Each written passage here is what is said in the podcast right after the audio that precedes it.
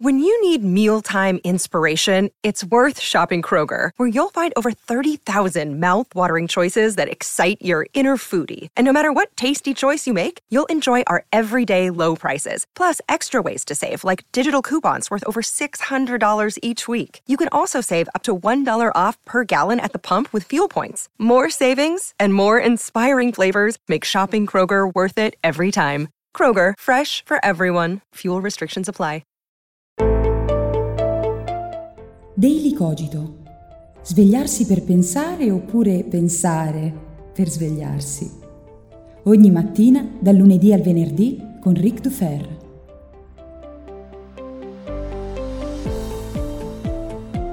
Buongiorno a tutti e bentornati qui su Daily Cogito e buon inizio di settimana a tutti. Daily Cogito è quel podcast che per uscire il lunedì mattina costringe il suo autore a registrare la domenica pomeriggio dopo un pranzo devastante che avrebbe steso anche un muflone del Madagascar. Ora, non so se esistono mufloni in Madagascar, non so quale sia la loro resistenza, ma sicuramente la mia a questo punto è molto più ampia. Se per caso sverrò durante la registrazione, comunque il podcast verrà caricato così com'è. Quindi spero sia un atto di coraggio apprezzato almeno quanto l'apparente atto di coraggio artistico di Banksy, che ormai viene chiamato Bansky, Ban- Banisk, Bani non si capisce mai come deve essere pronunciato, ma penso sia Banksy. Eh, se qualcuno ne sa di più mi corregga, ma presumo sia quella la dicitura esatta. Cos'è accaduto? Beh, è accaduto, eh, è accaduto l'ennesimo happening artistico. È accaduto che dopo, subito dopo aver venduto all'asta una sua opera, La bambina col palloncino a forma di cuore rosso, L'opera stessa, apparentemente in maniera automatica, come se l'opera sapesse quando doveva scattare un meccanismo costruito all'interno della cornice, si è autodistrutta tra mille virgolette, perché in realtà non si è autodistrutta come se fosse esplosa, oppure come se si fosse eh, sciolta con una combustione chimica, con acidi, eccetera, eccetera. In realtà, eh, a quanto pare, c'era un meccanismo di, mh, mm, come si chiama, eh, straccia documenti, non so, quello che fa pezzettini documenti, ehm, che ha fatto a pezzettini, a striscioline, eh, la tela all'interno della, della cornice. E ovviamente tutti subito a gridare alla provocazione. Oh mio Dio, Banksy colpisce ancora con il suo afflato provocatorio. Banksy rivoluziona la percezione dell'opera d'arte. Banksy genio, oppure Banksy pezzo di merda, Banksy bastardo, Banksy provocatore eccetera, eccetera, eccetera. Si è scatenato il pandemonio. Alcuni di voi mi hanno detto che eh, nelle, ne, nelle, zone tipo a Londra, negli Stati Uniti, non si parlava d'altro che di questo, ma anche qui in Italia in realtà eh, si è scatenato veramente il fuggi fuggi delle opinioni, tutti dovevano dire la propria, ho letto articoli su articoli che dicevano le peggio banalità. Allora vorrei insieme a voi cercare di fare come al solito un ragionamento ulteriore per darci degli strumenti interpretativi un po' più acuti per capire cosa davvero sia successo.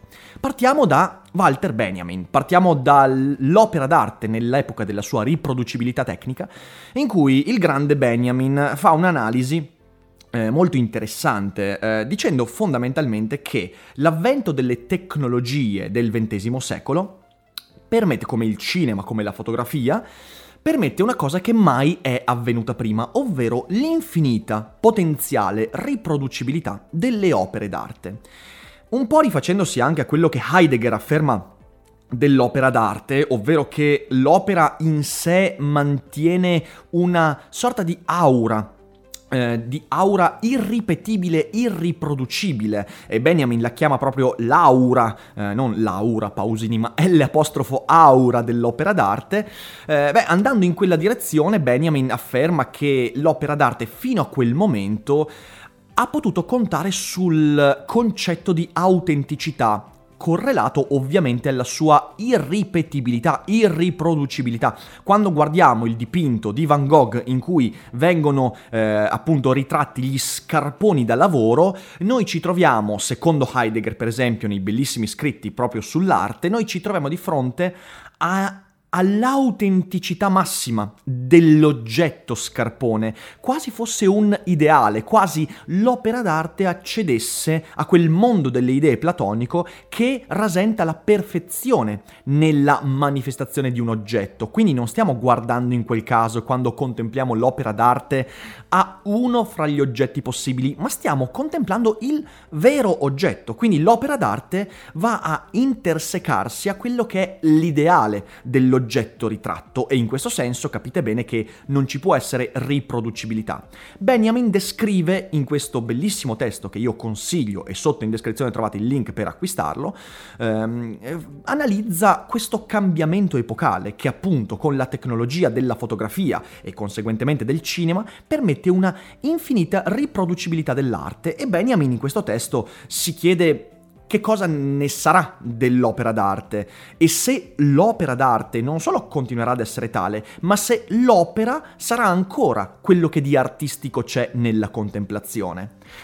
Il Novecento ha acquisito in maniera fortissima eh, tutto questo tipo di ragionamento. E di fatto se noi andiamo a guardare soprattutto il secondo Novecento, beh, l'arte si è spostata in maniera radicale non più nella contemplazione dell'opera, ma nel cosiddetto happening, cioè l'opera è diventata l'evento in cui si presenta l'arte e non più l'oggetto che manifesta ehm, l'atmosfera artistica, l'aura dell'arte, l'autenticità, eh, chiamatela come eh, vi pare. Quindi la percezione dell'arte si è spostata dall'oggetto artistico a quello che è l'happening. Per happening io non intendo semplicemente l'evento che va a coinvolgere una serie di spettatori e l'artista eh, in, in, quello che è una performance. Ecco, questa forse è una parola che eh, sta è più eh, facile da, da, da, da, capri- da capire e contestualizzare. Ma non è quindi solo questo, ma è anche tutto tutta l'atmosfera comunicativa, tutto, tutto, ciò che sta intorno all'opera. Voglio dire, la merda d'artista di Manzoni non è un oggetto artistico, evidentemente non lo è. Che cosa lo rende artistico? Beh, la sua aura di evento artistico e non di oggetto artistico, perché quell'oggetto diventa parte integrante di un avvenimento artistico che tiene in sé moltissimi elementi, uno su tutti la critica dell'arte. Il Novecento è il momento in cui la critica dell'arte è entrata a far parte della percezione dell'arte, con tutti i pro e i contro che questo comporta. La Abramovic è un'interprete perfetta di tutto ciò, perché nei suoi happening eh, ciò che avviene è che l'arte, eh, se per chi vuole definire, per chi si sente di definire arte eh, un certo tipo di manifestazione, e non sto dicendo che io non lo faccio, ma sto dicendo solo che ovviamente tutto ciò è, è, è discutibile, ehm, l'arte nelle opere, negli happening dell'Abramovic ha a che fare tanto con l'artista quanto con gli spettatori, con il contesto in cui si svolge, con gli imprevisti che accadono, perché ricordiamoci che la Abramovic ha fatto dell'imprevisto parte integrante della percezione artistica e anche ovviamente del commento, della critica e tutto ciò che è arte diventa un movimento atmosferico più che un oggetto riconoscibile. Ecco, Banksy eh, diventa parte integrante, è sempre stato parte integrante di questo. Però vorrei porre una questione. Alla luce del fatto che in questo momento, dopo questo happening in cui durante l'asta la sua opera si è autodistrutta, quindi alla luce di questo fatto che sposta l'attenzione dall'opera in sé per sé, la cui rappresentazione viene totalmente perduta nell'evento eh, del, dell'opera d'arte, de, del, dell'atmosfera artistica. Eh, ma e quindi la percezione artistica si sposta sull'evento in sé per sé, sul contesto, sugli spettatori, sull'espressione di quello che stava battendo eh, il martelletto e che si è visto distruggere quell'opera, su ciò che indoviniamo della percezione del compratore dell'opera. Tutto questo è diventato l'opera d'arte, di nuovo, se vogliamo ampliare il concetto di opera d'arte a tutto questo. Ecco, detto questo vorrei farvi riflettere su una cosa. L'opera è andata davvero distrutta, perché è questo il punto fondamentale. Eh, e cerco di darvi due linee interpretative per uh, fare un po' più nostro questo avvenimento. Da un lato abbiamo la considerazione un po' più cinica. Ora, quell'opera d'arte che non è più la bambina col palloncino, ma è la tela che si è autodistrutta, e che ovviamente rimane lì, ripeto, non, è, non si è volatilizzata. Sarebbe diverso il discorso se fosse andata bruciata, sarebbe diverso se... Eh, um, quindi è diverso, si è distrutta ma è ancora lì, c'è, è visibile ed è anche eh, utilizzabile, contemplabile, si può appendere a un muro, quindi l'opera di per sé non è andata distrutta, è solo cambiata, quindi l'opera c'è ancora, non c'è stata nessuna vera autodistruzione ed è lì e sicuramente dal momento in cui è avvenuto l'happening, fidatevi, quell'opera che è stata pagata un milione di dollari potrebbe essere rivenduta a 25 milioni di dollari. Adesso io non sono un estimatore d'arte, ma sono assolutamente certo che quell'opera vedrà moltiplicato esponenzialmente il suo valore di scambio commerciale nel giro di pochissimo tempo. E questo perché? Perché di nuovo l'opera non è distrutta e l'opera è l'atmosfera, è l'avvenimento quel cadavere di opera è una testimonianza di ciò che è avvenuto ed è avvenuto un happening e quell'happening è esclusivo. Da un lato però, attenzione, è esclusivo perché coloro che hanno assistito o colui che possiede l'opera sono esclusivi spettatori di un'opera che non si può riprodurre più. E quindi sicuramente c'è un lato di esclusività. Dall'altro però, e questo Banksy lo sa perfettamente, dall'altro però abbiamo la riproduzione dell'evento che si sta diffondendo per il web a più non posso, attraverso gli smartphone, le videocamere tutti quelli che ne parlano, che lo mostrano, che lo reiterano attraverso appunto internet e le visualizzazioni e poi il video che Banksy stesso ha diffuso, ha fatto se non sbaglio una story su Instagram in cui mostra come è stata costruita la cornice. E tutto questo ha a che fare in realtà ancora con la riproducibilità dell'arte. E quindi la prima considerazione cinica che faccio è duplice. Ed è uh, uno, l'opera d'arte non è stata, non solo non è stata distrutta, esiste ancora, è solo eh, cambiato il focus, il significato dell'opera, ma addirittura ci dà l'illusione di non essere riproducibile e quindi ci dà l'illusione di in qualche modo seguire la linea filosofica tracciata da Walter Benjamin, ma dall'altra parte diventa infinitamente e ancor più potentemente riproducibile proprio grazie alla diffusione di quelli che sono i dispositivi mobili di registrazione e condivisione. E questo io credo che Banksy lo sappia perfettamente. E allora dall'altra parte ecco la seconda considerazione che io provo a, a fare ed è, ma Banksy è veramente un provocatore barra anarchico barra rivoluzionario dell'arte? O invece è un conservatore fortissimo, potente, di qualcosa che attualmente viene percepito come arte? Perché di fronte a questo avvenimento, a mio parere, sulla base delle considerazioni che ho fatto nel primo punto, mi sembra evidente che, uno, Qui si aumenta esponenzialmente il valore di scambio artistico di un'opera che corrisponde perfettamente ai canoni della cosiddetta e considerata arte contemporanea. Un happening esclusivissimo ma infinitamente riproducibile è l'interpretazione forse più interessante che sia stata data del lavoro di Andy Warhol, mi verrebbe da dire questo, ma non voglio entrare in questo perché forse eh, meriterebbe un filosofar so good eh, da solo e magari eh, lo, fa- lo, faremo, lo farò in futuro.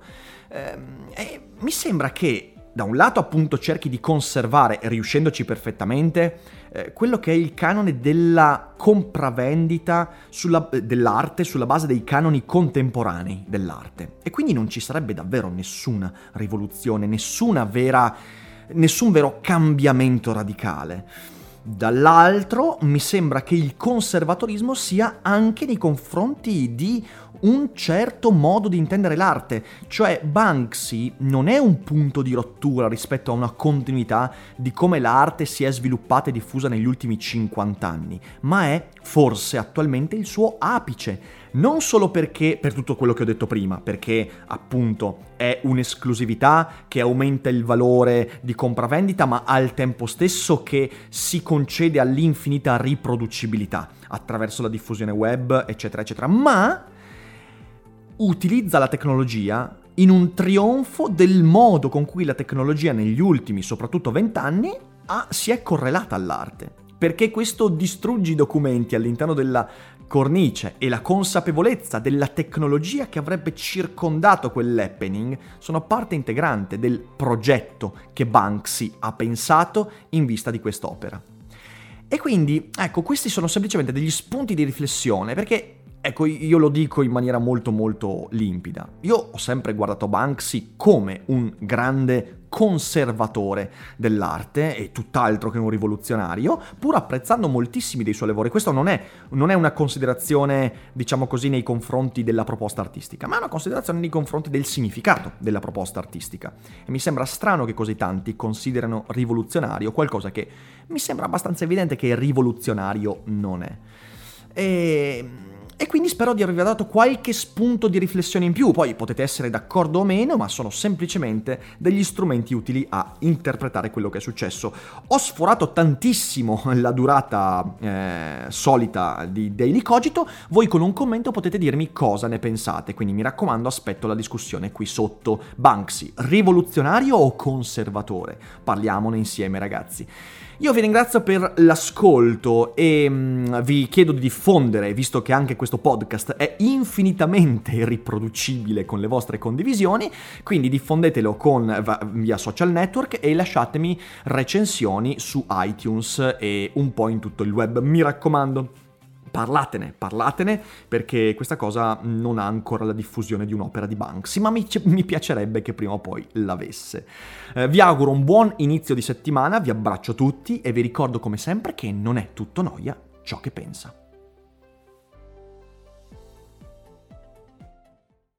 E adesso un bel caffè finito. Perché rischiare di rimanere senza caffè quando puoi abbonarti a Caffè Borbone? Prezzi vantaggiosi, costi di spedizione inclusi, tante possibilità di personalizzazione e l'abbonamento lo sospendi quando vuoi. Decidi tu la frequenza, la qualità, scegli tra le cialde e capsule compatibili e crea il tuo mix di gusti e miscele. Mai più senza caffè con l'abbonamento Caffè Borbone. Tutte le info su caffèborbone.com.